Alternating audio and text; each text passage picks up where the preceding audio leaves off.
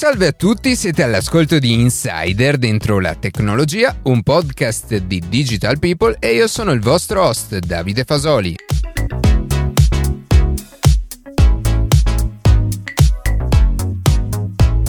Oggi cercheremo di capire quanto consuma la tecnologia in termini energetici e quale impatto ha l'utilizzo dello smartphone sul nostro pianeta. Prima di passare alle notizie che più ci hanno colpito questa settimana, vi ricordo che potete seguirci su Instagram a @dentrotecnologia, iscrivervi alla newsletter e ascoltare un nuovo episodio ogni sabato mattina su Spotify, Apple Podcast, Google Podcast oppure direttamente sul nostro sito.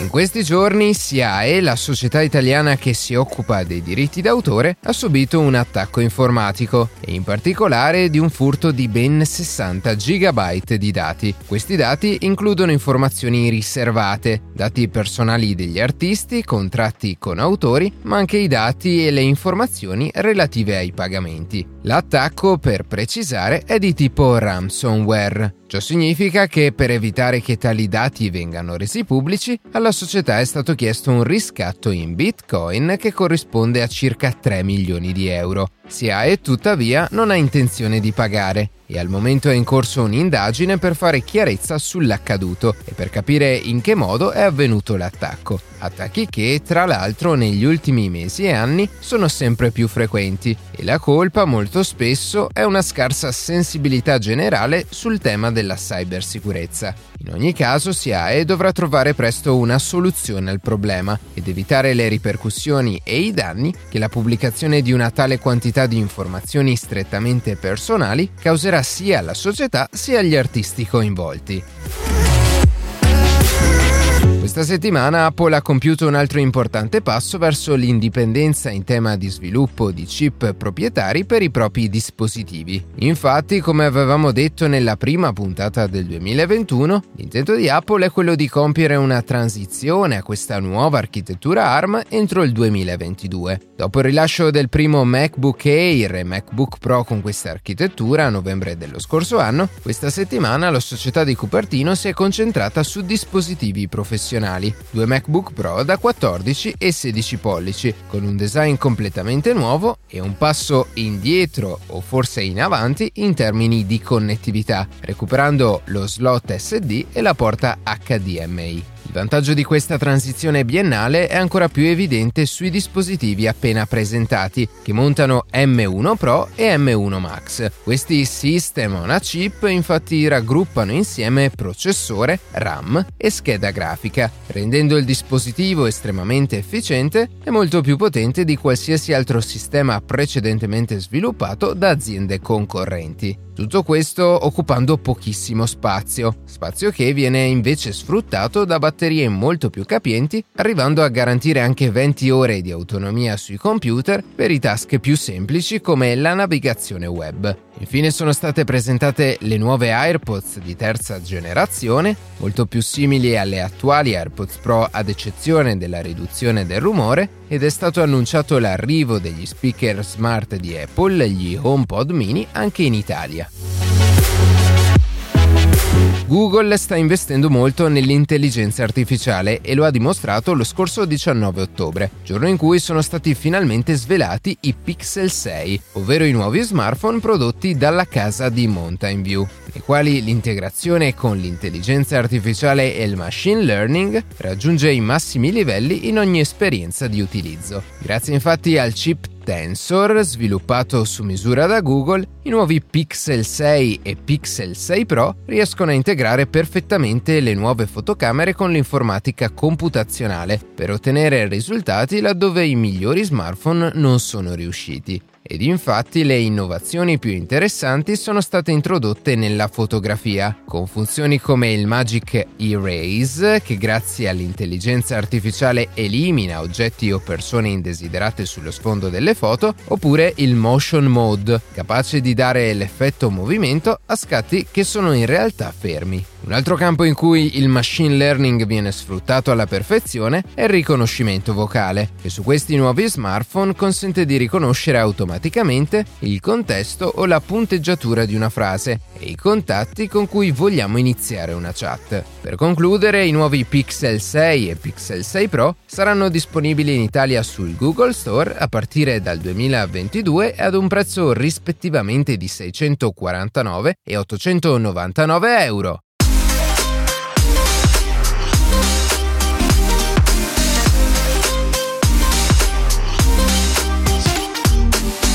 Nonostante la pandemia da Covid-19 abbia impattato per lo più negativamente sul tessuto economico del nostro paese e in quelli di tutto il mondo, il digitale è risultato uno dei pochi settori ad andare in controtendenza, registrando bilanci positivi in merito alla domanda e ai relativi consumi. Domanda che, da quando sono terminati i periodi di restrizione un po' in tutto il mondo, si è tradotta in quella che oggi definiremmo come crisi dei microchip, in cui le componenti elettroniche che consentono il funzionamento di televisori, auto, smartphone, tablet e computer sono praticamente introvabili. L'effetto di tale carenza, tra l'altro, sta scatenando una spasmodica corsa agli acquisti in tutto il mondo, motivo per cui di recente anche la stessa Apple si è vista costretta a tagliare la produzione di ben 10 milioni di iPhone rispetto al numero che aveva programmato di raggiungere entro la fine dell'anno. D'altronde stiamo parlando di un business senza il quale sarebbe quasi impossibile sopravvivere al giorno d'oggi. L'importanza di questo settore è evidente in ogni campo. Dal lavoro all'educazione, dal tenersi in contatto con amici e parenti molto lontani, alle cure mediche e molto altro. Tuttavia, con così tanti dispositivi attivi al giorno d'oggi, è forse arrivato il momento di iniziare a porci una semplice ma fondamentale domanda, che sino ad ora è rimasta per lo più in secondo piano. Quanto consuma la tecnologia?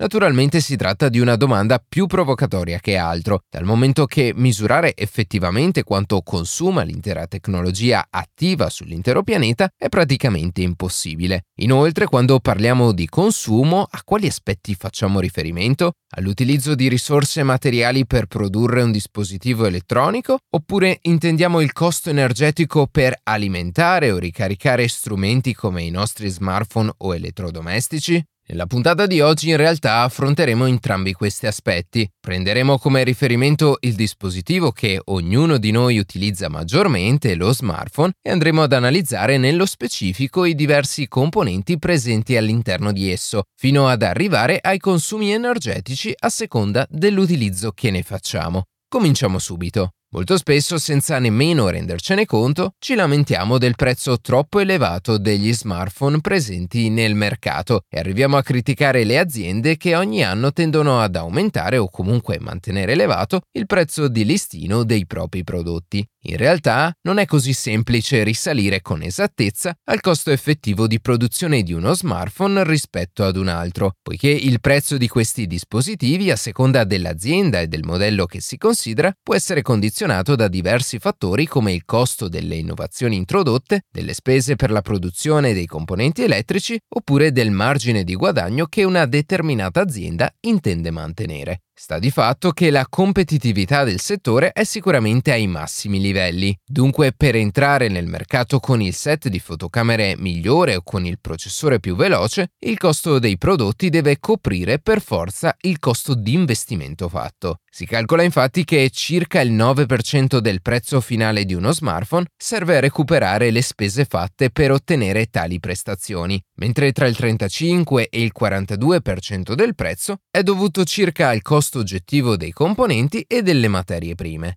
Uno smartphone, tra l'altro, contiene un numero incredibile di materiali, alcuni dei quali particolarmente preziosi e altamente richiesti e quindi di difficile reperibilità, come ad esempio i famosi semiconduttori che al giorno d'oggi sono i principali responsabili della crisi dei microchip. Uno fra questi è il silicio, il quale viene assemblato insieme al nichel nei microprocessori, vi è poi il talio adoperato per realizzare i conduttori e i microcondensatori e la cui estrazione avviene in paesi in via di sviluppo come la Nigeria e il Congo. Vi è poi il rame, l'argento, il nichel e persino l'oro in piccolissime quantità. Un volume enorme di materiali che vengono letteralmente strappati dalla terra con modalità di estrazione tra l'altro altamente inquinanti e dispendiose in termini di risorse naturali. Arrivati a questo punto, dopo la fase di assemblaggio e distribuzione su larga scala, possiamo finalmente rispondere alla domanda che ci siamo posti all'inizio. Quanta energia consuma il nostro telefono?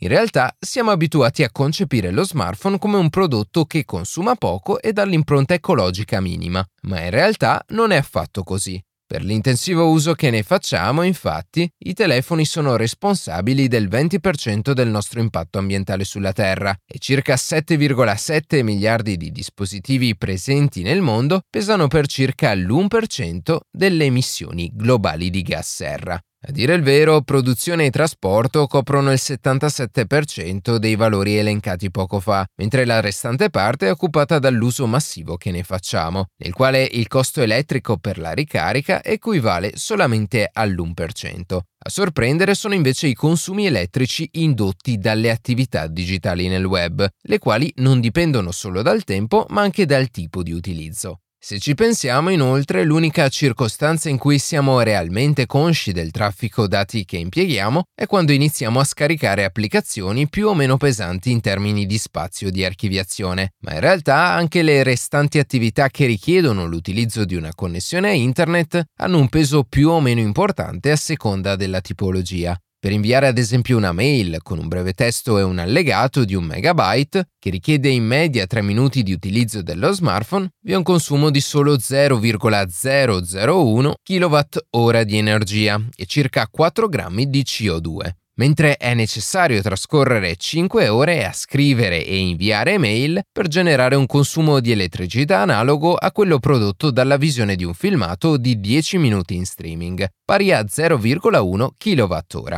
Continuando a parlare di numeri, secondo quanto riportato da Eni, le oltre 8 milioni di strutture composte da migliaia di computer, i data center, consumano fino a 200 TWh l'anno, ossia approssimativamente l'1% di tutta l'energia consumata a livello globale. In verità, in questo campo si stanno compiendo passi da giganti in termini di inquinamento e di risparmio energetico, e questo grazie al consolidamento di soluzioni rinnovabili come il fotovoltaico o tramite nuove strategie come quella appena ideata da Microsoft, che consiste nell'eliminare gli impianti di climatizzazione, immergendo letteralmente i data center nei fondali degli oceani. Ad ogni modo, anche i singoli utenti hanno la loro fetta di responsabilità. Secondo infatti le statistiche d'uso, anche prima dello streaming video e della navigazione, si collocano in termini di consumi i social network, i quali pesano sui nostri smartphone per circa il 31% della batteria. Più in generale, secondo un'analisi di pCloud, le app che incidono maggiormente nel battery drain, cioè la diminuzione di batteria, sono Fitbit e Verizon, a causa dei numerosi processi che rimangono attivi in background, mentre nelle posizioni successive troviamo Uber, Skype, Facebook e Instagram. Insomma, possedere uno smartphone nel 2021 è tutt'altro che sostenibile, soprattutto se consideriamo il fatto che su quasi 8 miliardi di persone almeno 1 su 2 ne possiede uno, e questo dato assume ancora più valore se consideriamo che la popolazione stimata include anche i bambini e fasce di utenti meno interessate agli smartphone come gli anziani. Arrivati a questo punto della puntata, abbiamo finalmente chiarito quanto può essere energivoro un piccolo dispositivo come uno smartphone. E se stendiamo il discorso anche in altri ambiti legati alla tecnologia, la situazione inizia a diventare particolarmente preoccupante. Già diverse volte in realtà ci siamo focalizzati su quanto le nostre attività quotidiane arrivino a consumare in termini energetici. Ad esempio nella puntata Tecnologie per una casa più sostenibile e come minare Bitcoin e perché non ha senso farlo, che vi consiglio di recuperare qualora vogliate approfondire ulteriormente l'argomento, ci siamo resi conto di quanto sia energeticamente dispendiosa la nostra stessa esistenza all'interno della casa e di quanto l'impronta ecologica del mining delle criptovalute non sia affatto nulla. E dunque, proprio per queste ragioni, l'Agenzia Internazionale per l'Energia sta evidenziando ormai da tempo che l'attuale trend di crescita delle emissioni non è più coerente con l'obiettivo di sostenibilità globale identificato essenzialmente nel contenimento dell'aumento della temperatura terrestre entro i 2 gradi centigradi nel lungo termine. Questo problema poi, sommato a questioni sempre più urgenti come gli scarsi approvvigionamenti di fonti fossili, soprattutto in questi ultimi tempi, ha spostato l'attenzione del dibattito internazionale sulla necessità imminente di rivedere l'attuale assetto del sistema energetico globale, che si dovrà focalizzare nel prossimo futuro sull'utilizzo di tecnologie e fonti energetiche a basse emissioni di CO2, sulla riduzione dei consumi rispetto al passato, ed in ultima, ma non per importanza, sulla ricerca per l'adozione di tecnologie in grado di catturare e ridurre il biossido di carbonio nella nostra atmosfera.